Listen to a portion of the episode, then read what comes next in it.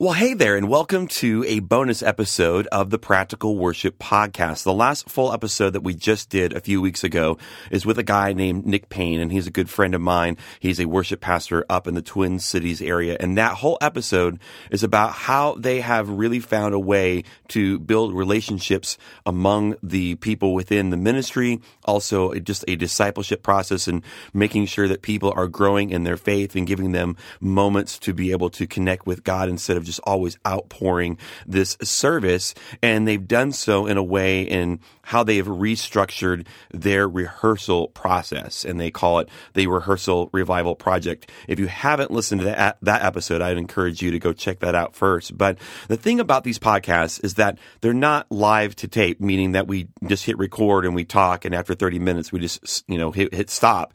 And then that's the episode. There is some editing and some restructuring that goes on just to keep pacing going and making it interesting for you to listen to and keep it on track. If we go on a rabbit trail that doesn't really relate to what we're talking about, we can pull that out just to make the experience a little bit better in terms of listening to the podcast. Sometimes there's audio problems with sound dropping out with Skype and things like that. So whatever the reason, you know, we, I shoot for a 30 or 40 minute window, the actual interview, but especially someone like Nick, who's a friend of mine, man, we could talk for hours whether anyone's listening to us or not. And so that was definitely the case with this episode where there was just a lot of good extra content that didn't make it into the show. And one in particular was I just asked him how he got to Grace. He has this unique story that, you know, he came, he's only been at Grace. That's the only church that he's really been a part of. And he came in uh, as a member and then as a volunteer. And then eventually when he was brought on staff, it wasn't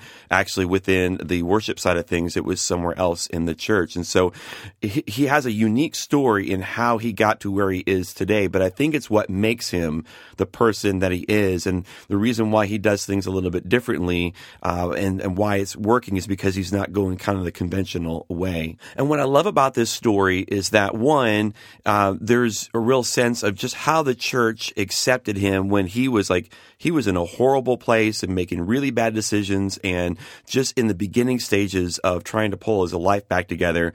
And the church really came in and rallied around him. And part of that, I think, is his success story. And then also when it was time for him to, to when they brought him on to, to serve on the worship team, you could probably say he probably had no place in serving on the worship team and playing, but even that was a part of his story. So I thought that this whole thing, this whole, it's not very long. It's about 10 minutes or so, but this whole segment of Nick's testimony really helps to give a little bit of clarity to who he is and where this came from. And I think it also encourages us too, because there's people like this in our churches every single day. And we look at Nick now and all the things that he's doing, and we're like, wow, that, God's really using him. But 10, 15 years ago, it probably wasn't that obvious what God would do in his life today. So I hope you enjoy this. This is the bonus episode with Nick Payne. This is his story, his testimony. Uh, you don't mind a four-hour podcast, do you? You're fine with that. We'll just we do we'll, we'll, do it in parts. This is we might go there. Yeah, episode seventy-four. yeah, Nick Payne again. So you have been at at Grace for gosh, you've been, I mean, that's been, that's been your church, right? I think it's kind of interesting that your story is you started as a volunteer in the church that you're at. It's not like you have bounced from church to church to church. You have grown up in that church, started as a volunteer, and now on staff leading the, the music and the worship department at Grace. How did that come about? Yeah. So one thing I love about my, my testimony and my, my history with God is that it's very clear that there was never a moment that, um, I set out to do something and accomplish it, and then through hard work and determination, uh, was able to accomplish that thing. Anything that I've, um, any authority I have, any influence I have, any time I've been given positional authority, it's been clear that the Lord has just moved me to that place. Whether or not I was uh, ready, I was willing. I gave I gave the Lord my yes, and He's kind of done all these things through me. So um, I grew up in the church. Uh, I grew up in a church that wasn't um, very helpful. It was very sort of uh, legalistic, and um, I actually I learned a lot of good sort of discipline um, and how to be devoted uh, in that upbringing. Um, but it was it was religion, and what I mean by that is it was it was form without power, right? So we were doing all the things, um, and it looked a certain way, but uh, there wasn't any reason for the ritual, you know. Um, and that's how I grew up. So then in my 20s, inevitably, I um, sought out something that had power. I sought out, um, I wanted to feel things. Um, I wanted to be a rock star. You know, I wanted to do all these things. And so uh, my 20s were horrible, really, really rough, both uh, with things that I brought on myself and uh, things that were just uh, done to me, things that happened to me. Um, it was, it's kind of a dramatic uh, testimony. There's, you know, drug use and and um, some some jail time and wow uh, one of these very over the top kind of dramatic testimonies and then uh, after my second divorce I haven't shared any of this with really anyone from the group except Tandy maybe so uh, I was divorced and my dad um, brought me to this church called Grace Church. He kind of dragged me, and the reason he was able to do that was I was living in his basement. I'd lost everything, and um, he was supporting me. And so uh, I was living in his basement, and he brought me to this church. And um, I remember the first three months, I just wept every weekend because they were doing um, they were doing what we would call contemporary music. Now, they were probably a, you know a decade behind, like most churches, but the guy leading it was this guy named Will Lopes. Will was the music director, and he was Portuguese. He's from Brazil, um, and uh, he uh, was this just he had this beautiful voice. He he went through conservatory. He could play any instrument, and I just I never heard music like that in a church. And with my upbringing, I had heard specific music, never never that. Um, and while I was away from the church, music kind of changed, and so I came back, had this like emotional experience, and the the people at this church, this church Grace, the pastors reached out to me in a way I'd never experienced. Like they had no business coming and taking care of me and visiting me in jail. And like I was nobody to them. Um, and I never experienced that in any church I had been in, including the churches that I grew up in. Um, and so that moved me. That personal connection really moved me. Um, so skip ahead uh, a couple of years. Uh, I started serving uh, at the church, playing acoustic guitar uh, with the band in 2011. And I didn't know what I was doing. I was really, really bad. I was, you know, I uh, I overplayed as much as possible, and I, I, I pounded my my elixirs on my Taylor guitar with the open e voicings. You know how it sounds really good when you do that. Yeah. Hit those as hard as I could in every song, and um, Will was very gracious. and, Paul uh, Baloche would have been proud. Yeah, Paul. Yeah, exactly. Paul. I'll have to tell him you said that. So uh, it was never my to work in a church. Certainly, I was I was done with church in, in a lot of ways, and I was uh, I'd given up on music. I did a record, and um, you know I sold ten thousand copies. It just didn't go anywhere.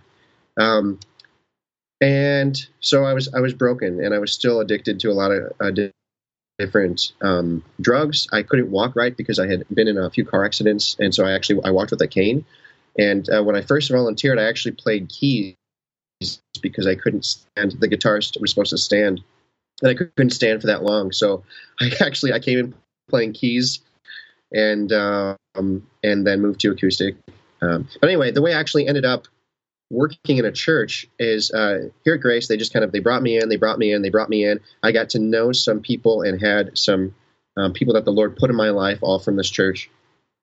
And in 2013, uh, the woman who was running what they called Christian education back uh, back then um, super sharp woman, amazing woman in the Lord, strong. She was ordained in the E Free uh, church, and she was running Christian education. And she posted that she was looking for someone part time, 10 to 15 hours a week, helping with groups.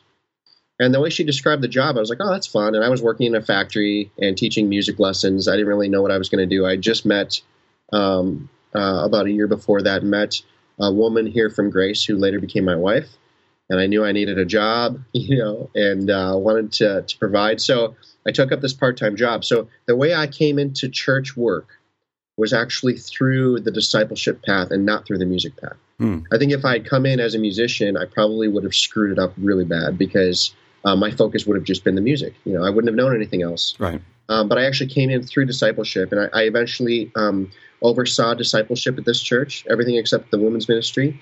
Um, we started a men's ministry, and we did a lot of stuff with groups, and uh, I'm really proud of those couple of years. And then in 2015, Will Lopes, the guy I talked about, he actually moved his family to Florida to be closer to their family. It's a much shorter flight from Florida to Brazil than it is from Minnesota to Brazil. Um, and he became a, a part of a multi-site church down there. And I never expected him to leave ever in a million years. And so I made a pitch to leadership. I said, "Hey, I will do what he was doing to the best I can part time. You keep me on uh, part time uh, in discipleship, and then we'll we'll make something work. I'll coordinate that. I know all the players. I have relationships with the band. I'll make sure there's always a leader on stage. Um, at this point, I was still really just kind of playing acoustic. I wasn't even leading uh, vocally, uh, and they went for it. And so uh, there was a moment in that first year where I was overseeing men's ministry, uh, all discipleship, music, and production. Part time. Yeah, and it just. I'm going to tell you, I could not have been doing it all very well. But uh, uh, you know the, how they say that the small churches rely on heroes and large churches rely on processes.